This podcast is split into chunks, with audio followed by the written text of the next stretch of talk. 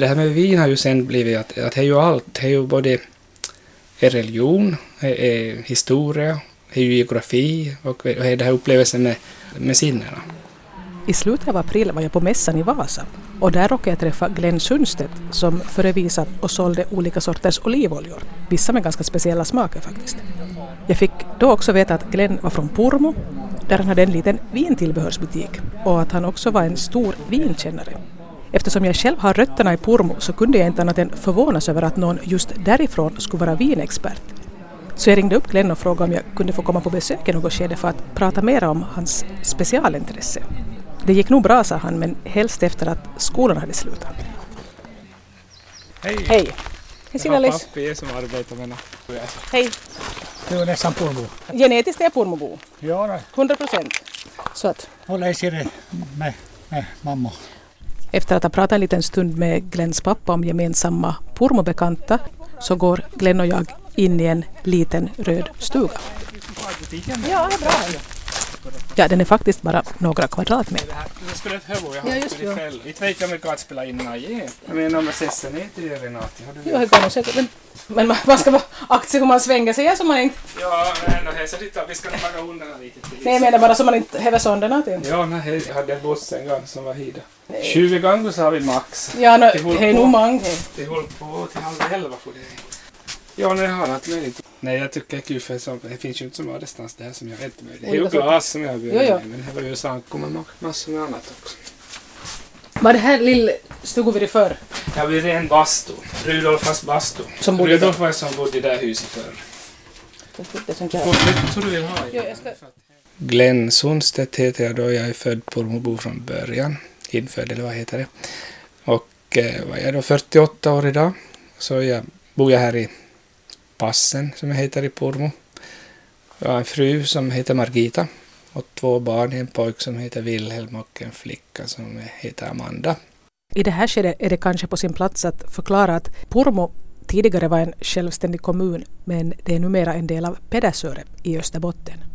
När du då växte upp här i Purmo på det blir sextiotalet, va? Ja, sextiotalet. Ja, och hur upplevde du Purmo? Nej, det var väl tryggt och bra. Det var det här kompisar. Jag runt i trötmöset i stan eller någonting. Och stan, För det här, stan i det här fallet? Jakobstad. Jag brukar säga från torget hit. Jag bor tar ju tjugo minuter från Jakobstad. Och sen om man bor längre in i Purmo tar ju fyrtio minuter eller ännu längre. Ja. Än, ännu mer. Nu är många som bor här och jobbar i stan. Men nu är ju många som är bönder så det är fortsättningsvis också jag på landet. När du gick här då i skolan och var liten pojk, vad tänkte du att du skulle göra sen? Hade du sådana klara planer på att när jag blir stor ska jag göra det och det? Nej, inte hade jag några stora planer. Inte. Nej, jag visste inte vad jag skulle bli då inte. Jag var nog i högstadiet som jag var studiehandledaren som sa att det är två för saker han föreslog. Jag var tandläkare eller lärare. Varför föreslog han just det? Frågade du någonsin det? Jag var väldigt intresserad av kemi och sånt det också. Och sen när det lärare så sa nog han också. Sen blev jag nog det som jag blev sen då i alla fall.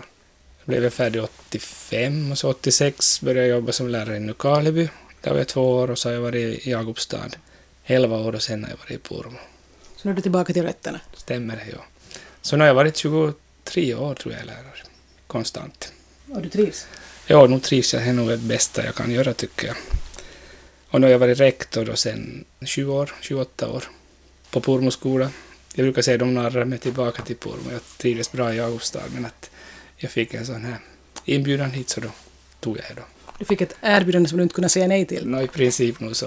Jag övervägde nog faktiskt länge att ska jag flytta till Purmo och tillbaka. Men att jag sa nog att jag lämnade in pappren på fredagen att jag kommer kanske efter den på måndag tillbaka. Men att nu blev det sen att man trivs jag hur bra som helst i Purmo nu. Småställen har ju sina sidor. Och jag vet av egen erfarenhet att det finns ungdomar som bara går omkring och längtar bort till någonting större, någonting annat. Så jag frågade Glenn Sundstedt om han alls kände på det sättet när han växte upp. Nej, jag har ju rest mycket nog. På det sättet kommer jag väl bort. Jag har nog varit mycket ut på resor. Jag har rest mycket på Interrail och sista minuten resor och bilar genom Europa och så vidare. Men att, nu kommer jag tillbaka till Purmo i alla fall. När, när var du på din första utlandsresa som du minns? Alltså mina... Vi räknar inte Sverige. Nej, och inte Norge heller. Nej, ja. Då ser du, mina föräldrar hade husvagn när jag var liten. Okay. Så vi åkte varje sommar för vi iväg ganska många veckor per sommar. Så vi körde genom alla städer i Finland och överallt. Och sen vaknade väl intresse för att få på egen hand och Så blev det sån här Interrail då. Kanske var Interrail som jag for riktigt första gången, riktigt ordentligt. Nu är jag över arton i alla fall. Vart for du då, med vem? For du ensam? Äh, då var jag med en kompis då från gymnasietiden. Så vi var då en hel månad då, for kors och tvärs. Sen for jag nog ensam nästa år då. Det är just då som jag var riktigt där boomen med Interrail, att alla var med ryggsäcken och hade dekalerna på ryggsäcken vart man hade varit. Så, som var jag då. Jo, jag minns det var. Ja. Men du sa att ni var rest flera veckor varje sommar, så du har du inte jordbrukarföräldrar? Nej. Eller? Nej. Nej, jag har inte utan, utan föräldrarna. Var nog, vi hade semester på, på sommaren. Så jag var som egentligen att första semesterdagen så hade vi packat husvagnen och så körde vi iväg. Vilka länder tyckte du bäst om när du var ute på Interrail som ung? Nej, jag var ju de här sevärdheterna som jag skulle pricka av. Min fru blir arg när jag säger att jag ska pricka av, för jag, jag måste se alla de här. Allting från Eiffeltornet och Big Ben och allt det här. Det måste jag pricka av. Det tog ju någon tid nog redan. Så egentligen så, när jag var ensam så, så sov jag egentligen bara en enda gång på ett hotell. Resten sov jag på tåget. Så jag prickade av Wien på en dag och sen får jag, satt jag på tåget och kom till följande stad och prickade av och så vidare. Lite sådär. Så det är det man tänker på i efterhand. Men, men jag har ju sett alla de ställena sen också. Så behöver man inte springa dit igen? Nej, precis. Så nästa gång så får jag ta och kolla på annat. Jag hade en sån här bok som jag brukar kalla för Interrailarens bibel. Där är nog finns uppräknat allt det här. Det är en sån här gul bok, jag minns inte vad den heter. Det heter på engelska. Let's Go Europe? Nej, jag vet inte. Jag har en annan. Jag har nog den där insparad ännu. Det har jag skrivit in alltid. Och pricka och laga kärna i kanten där. Har din inställning till det här, vad du ser på resor då? Jag menar, är det fortfarande någonting du prickar av varje gång du får någonstans, eller ägnar du dig åt annat? Nej, nu, är, nu, nu tänker man ju mer på upplevelsen. Och, så det är ändå är det. Fast nu måste man göra det också, för att annars ska man ju... Annars skulle jag ligga och pyr där kvar att jag måste göra det nu sen. Så är det nog. Nu har vi talat en hel del om Glenn Sundstedts resande. Men när var det som det här med vin kom in i bilden? När man reser på resor så kommer man ju överallt. Man ska ju äta någonstans.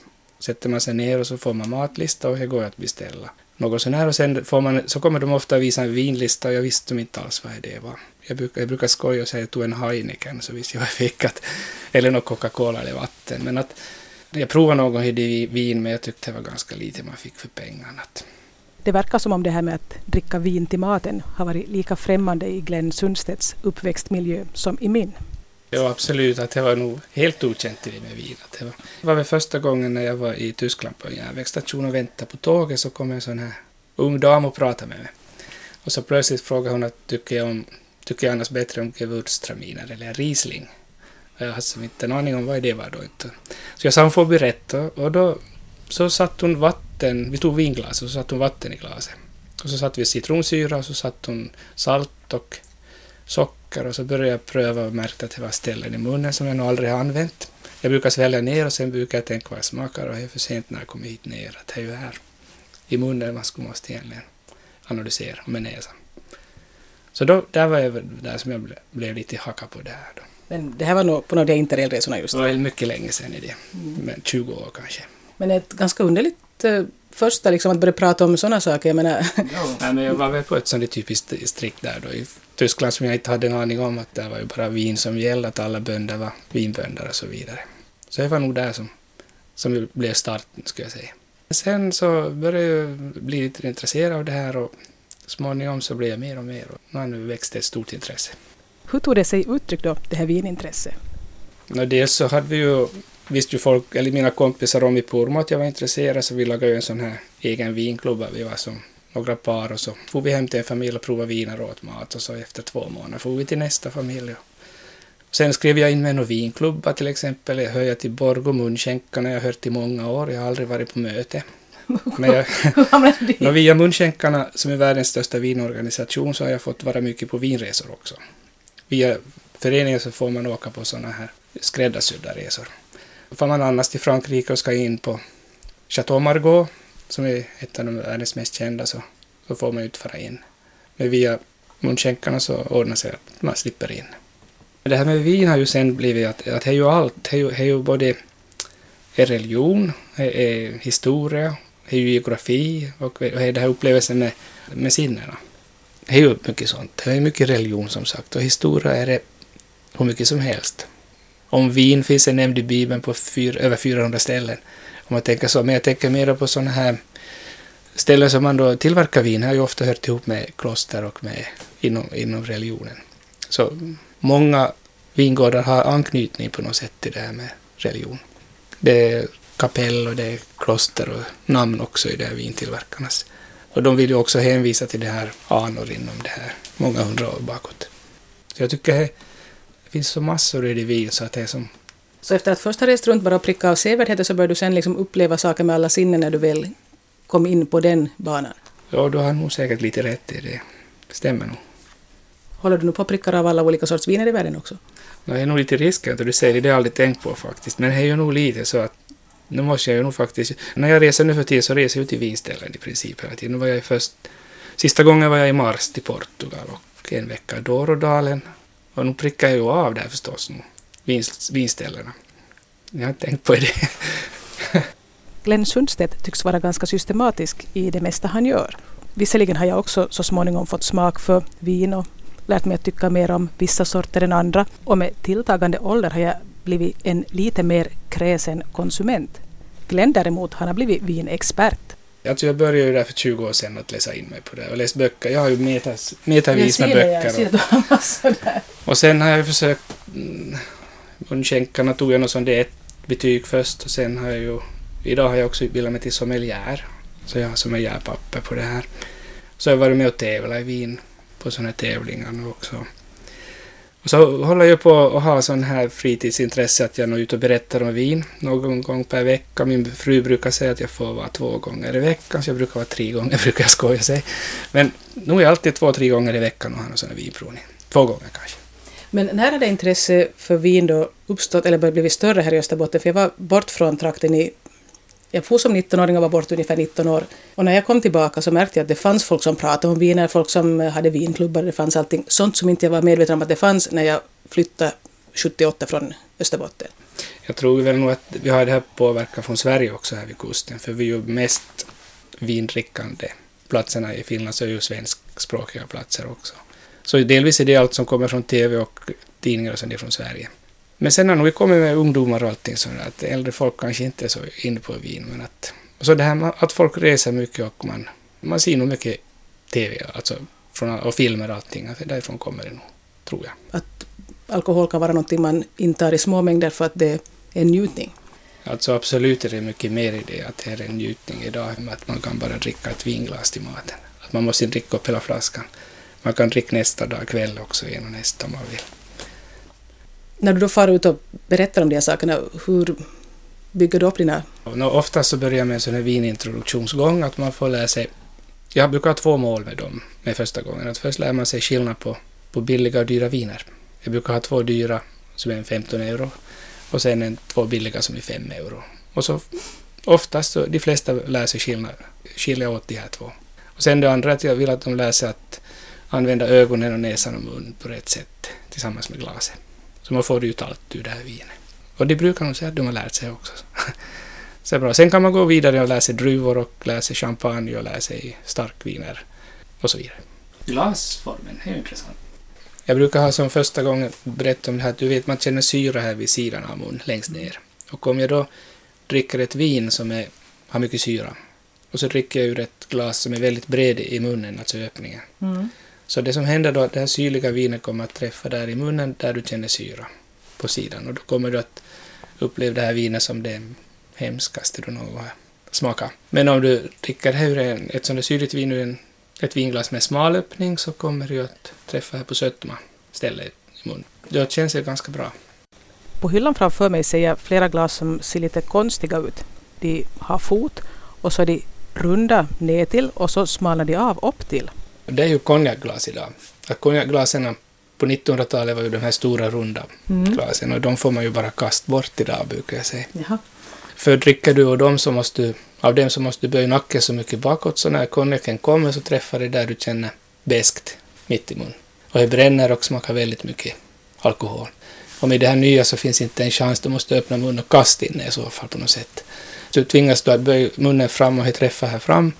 I sötma och då upplever du helt annorlunda. Jag brukar vara vid Norrvalla och ha sån här vinprovning någon gång per månad. Och där var det en från Närpes. De sa att nej, att det här går inte an på att man skulle dricka konjak och något annat än sån här kupor. Men han köpt två glas av mig. Och så efter en och en halv vecka så ringde han på fredagskvällen halv elva. Och så berättade han att, att det funkar nog att han får skicka två lådor till, så han, och så skickar sen att jag hört någonting. Så det är ju bäst att man serverar samma konjak i en gammal kupa på det här och låter folk prova. Då märker man ju vilken man vill ha. Det är ju bästa sättet. Men hela som allt som man, allt som man dricker, att man borde ha rätt glas. Och ofta större glas än vad man tror. Just. Jag brukar visa den här, alltså man borde ha den hemma som bassortiment av olika glas. Bassortiment. Mm. Eh, hur många olika är det? No, det är väl åttio nittio olika sorter som finns här. Och det finns det, mycket mer. Kanske inte alla har sådana hemma att det skulle ens rymmas så många. Nej, det stämmer nog, men att du ser idén i alla fall. Att mm. man faktiskt, beroende på druva och på allt möjligt, så kan man ha olika storlekar på glas och öppningar och höjd och så vidare. Det här låter inte som överkurs, men okej. När du har de här vinprovningskurserna, har du då också många olika storlekars glas som folk får prova över, eller hur funkar det där? Ibland har jag också med olika som man får prova, men att ofta så brukar jag ha med ett sån här universalglas som, som ger ganska bra smak. Det? Det, det är det här som finns här. Det där. Ja, just det. Ja. Ja. Som är lite större än det här vanliga man får, nästan i storlek med sådana vissa stop man får på det ölstop. Ja, nästan här, där är den noll komma trettiotre, så det är ännu större än det förstås. Mm. Och sen har det inte någon sån här tjockkant här upp, för köper du ett billigt glas så får du en sån här tjockkant där uppe. Det håller i disken på ett sätt, ja. Vet du, det är därför de har det. Men att det är inte sådär gott ur det, tycker jag. I den här gamla bastun som tjänar som Glens butik så finns en massa glas av olika former, men det finns också andra föremål som till exempel peppar och saltkvarnar och specialskedar för att lyfta upp oliver ur burken och dyra designade fruktskålar och ja, allt möjligt. Plus en mängd olika olivoljor. Så jag frågar Glenn hur han har kommit in på allt det här. Alltså de här glasen, när jag kom då in, fick kontakt med de här glastillverkarna från Europa för många år sedan, så, så började ju, fanns ju också förstås att de tillverkar kristallvaser och ljusstakar. Och så. Min fru tyckte att det här ska vi också ta in, för det här ser ju så bra ut. Och sen blev det lite rostfritt då. Sen har jag ju träffat Bengt Frithiofsson i flera etapper, han från Sveriges T V fyra som är känd i... Ja, som tydligen verkar vara känd i Österbotten, men som jag inte är helt säker på att man känner till i södra Finland. Nej, absolut inte. Men han är som största vinpersonligheten i, i Norden, skulle man kunna säga. Med honom till exempel så ordnade jag tillsammans med Arbis i Nykarleby i höstas det här Finlands största vinprovning genom tiderna. Det var trehundrafemtio personer samtidigt i en sal, och vi hade då sex glas framför oss. Först prövade vi oljorna och så prövade vi viner efteråt. Och via honom så har jag då fått in de här, så jag är enda i Finland som säljer hans olivoljor. Det finns bara på, på Viking Line närmast, och så i Purmo brukar jag säga. Olivolja var ju ännu så att man för bara några år sedan så i butikerna i Kalby fanns det ungefär en sort. Jo. Att det var det man fick köpa om man skulle ha någonting. Och då hade jag just flyttat tillbaka från utlandet och jag jo. ville ha olivolja i maten. Jo, jo. Bengt Frithiofsson sa när han kom hit till Finland att, så jag sa att man inte så van med en sån här ny som heter non-filtrato som kom, som, hade ett, som var ofiltrerad. Jag sa att man, ett, man använder just inte någon olivolja i Finland. Eller jag sa att i Sverige använder man mycket mer. Och då sa han att då är det nog väldigt dåligt ställt i Finland, för i Sverige använder man inte just någonting heller. Så alltså, som jag hade jämfört med Sverige då. Det var många som frågade att vad ska man använda det här till? Eller alltså överlag vad, vad använder man olja till? Sen frågar ju många vad ska man använda den här sorten till, och det är ju en annan sak. Men att många ställer sig frågan att vad är olivolja? Så nu finns det då. Men märker du då när du har sådana här evenemang där, du, där folk får bekanta sig med olika oljor att, att intresse finns då? Jo. Just det här att om, om man prövar en sån här limone som inte alls smakar olivolja, den smakar bara citron. Och då förstår ju folk att det här är ju perfekt på sallad eller på fisk eller på någonting sånt. Och då, då får man en sån här aha-upplevelse att det där skulle vara bra.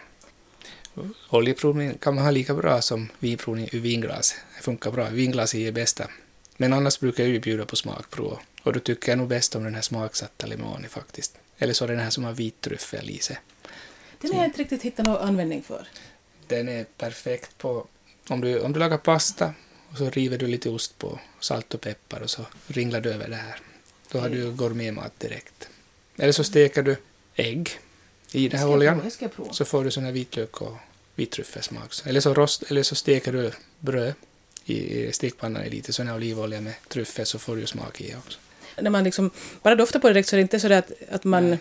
Nej, det är sant. Det är lite skoj att se hur folk reagerar på det. För många brukar nästan sticka ut och öppna den här flaskan med. Mm, det är något innan det, ja.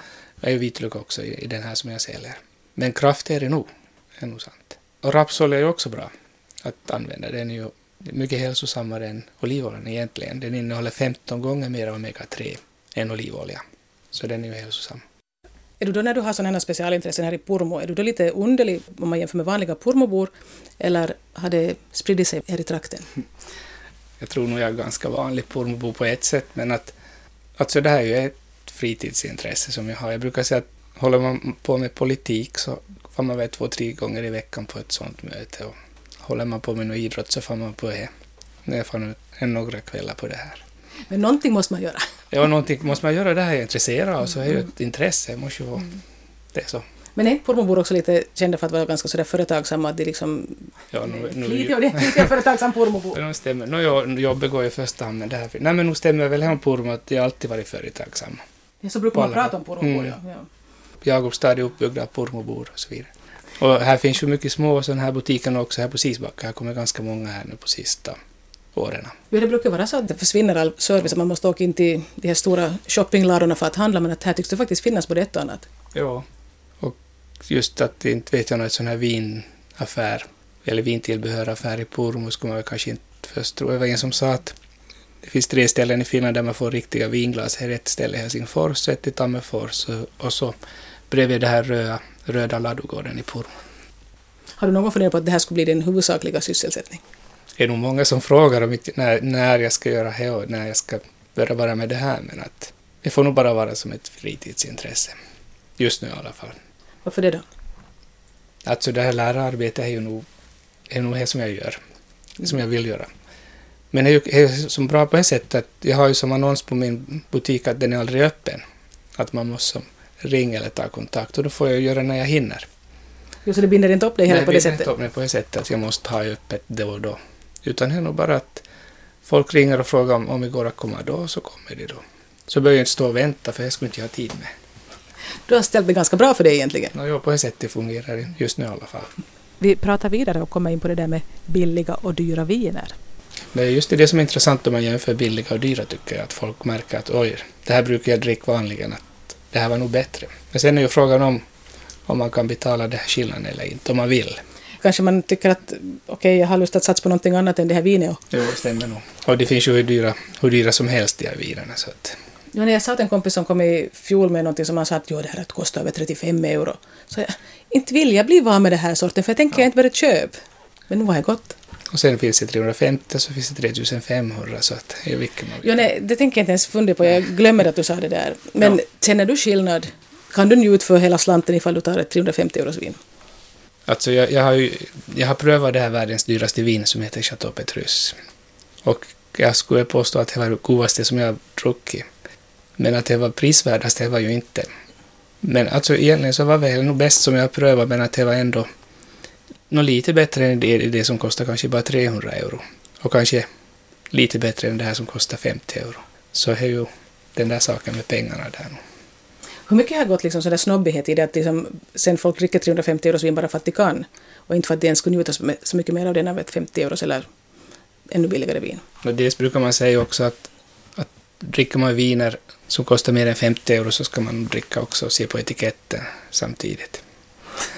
Du förstår vad jag menar. Men okej, okay, alltså är man, det som är nu väldigt rika i världen idag, går på restaurang så beställer man det bästa vinen ni har. Och har man då Petrus så då blir det ju enorm efterfrågan på det. Så är ju efterfrågan som styr priset. Just. Men du sa också det här med tävlingar. Var det så att du hade till och med lyckats ganska bra i någon sån där vinproartävling eller vad det nu heter? Och några tävlingar har jag varit med. tjugohundraåtta var jag med på en sån här tävling i Helsingfors. Där då var sjutton proffs med och så jag, brukar jag säga. Men det var sån här quizmaster, en stor tävling där man prövar med. Man skulle svara på teoretiska frågor och så var det också praktiska doftprover och vinprover. Där delar jag då andra platsen det året med hon som blev Sveriges kvinnliga som är tjugohundrasex. Så jag var ganska nöjd med det. Men hur går det riktigt till när man tävlar i vinprovning? Men ofta är det mycket teorifrågor först att, om allt möjligt då, inom vinvärlden. Och sen är det då, kan det vara då en, sex stycken vinglas så ska man försöka säga då vilka druvor och vilka länder och vilken tillverkare man kan och årgång så bra man kan. Vilket inte är alls så där enkelt för någon i hela världen, men att man kan försöka chansa, gissa. Men är det så att vissa människor har mera utvecklade smaklökar att de kan avgöra sådana här saker, eller kan vem som helst lära upp sig ifall de faktiskt ska ha det brinnande intresset? Teorin måste man ju läsa, hur kan man ju läsa? Bara man har böcker att börja läsa. Men det här med doftsinne så är på samma sätt att vem som helst, jag har inte något bättre doftsinne än någon annan, att, men jag har bara tränat mera kanske med att sätta namn på dofterna, vilket är svåra. Och doften ser absolut mest när man ska prova vin, att vi har bara fem smakställen i mun. Dofter har vi många hundra. Jag har en sån här låda om du vill se här med dofter. Med, med dofterskilt liksom? Ja, jag kan ju. Jag brukar ha med den på den här introduktionsproven. Mm.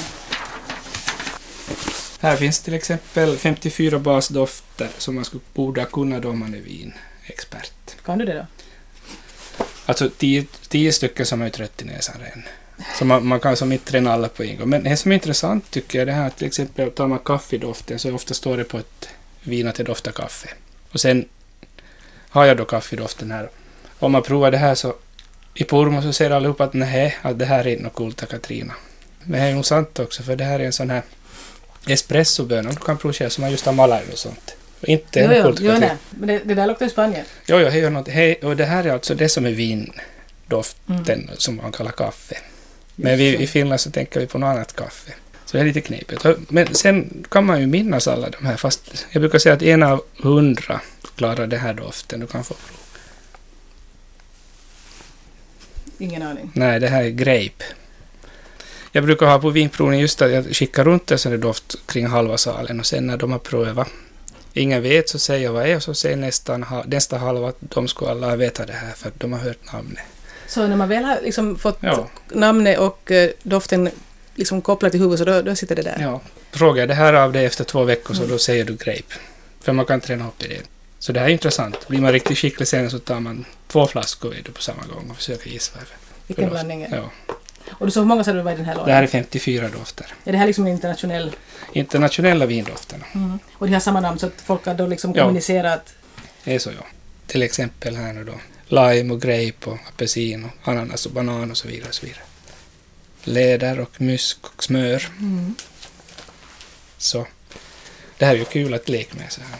Men att det, att det finns sådana, man, för jag menar folk kan ju liksom ge olika namn på att det här luktar ungefär som i stallet vid faffas eller sådär. Mm. Men att då, ja, jag brukar ofta ha någon vin som jag brukar säga doftar häst. Men det skriver inte alkohol på sin broschyr för det låter inte så bra. De, de skriver någon stall eller, eller mm. läder. Så dof, det är nog dofterna som man ska träna om man ska tävla i viner. Och det där är liksom då syntetiska, syntetiskt ja. framställda dofter som ändå... Det håller i tio år heter det garantin så jag tycker det är ganska bra lova. Och det där är sånt där som proffs skaffar sig då som det här. För det... så, ja. Vem som helst kan ju köpa det här, det är ju kul att... Jag kan tänka mig att det inte är billigt. Några hundra euro kostar det. Man måste köpa i princip av mig eller någon sån där vin, till, så, vinaffär. Eller sån här som vintillbehör. Mm. Men när du nu då liksom är så proffs på det här området, när du då bara ska äta någonting och dricka ett glas vin till, sitter du då också analysera varje gång som du själv dricker ett glas vin till maten? Nu gör jag det. I något skede, men sen måste man ju släppa det. Men alltså får jag ett vinglas framför mig så nu måste jag börja kolla på färgen och nu måste jag kolla på doften. Och då måste jag fundera hur mycket syra finns här nu då också. Så vidare. Vi pratade en del om resor här i början, så jag frågar Glenn Sundstedt om han har något favoritställe. Portugal är mitt favoritland. De håller på blir jättebra också inom vinvärlden. De är hårt påkommande. Douro-dalen är ju absolut det mest påkommande distriktet kanske i hela världen just nu. Eller åtminstone ett av de mest påkommande. Dels har de sina portviner men också de nya vinerna som de tillverkar. Så jag brukar säga att det är dit som jag ska flytta sen när jag blir pensionär.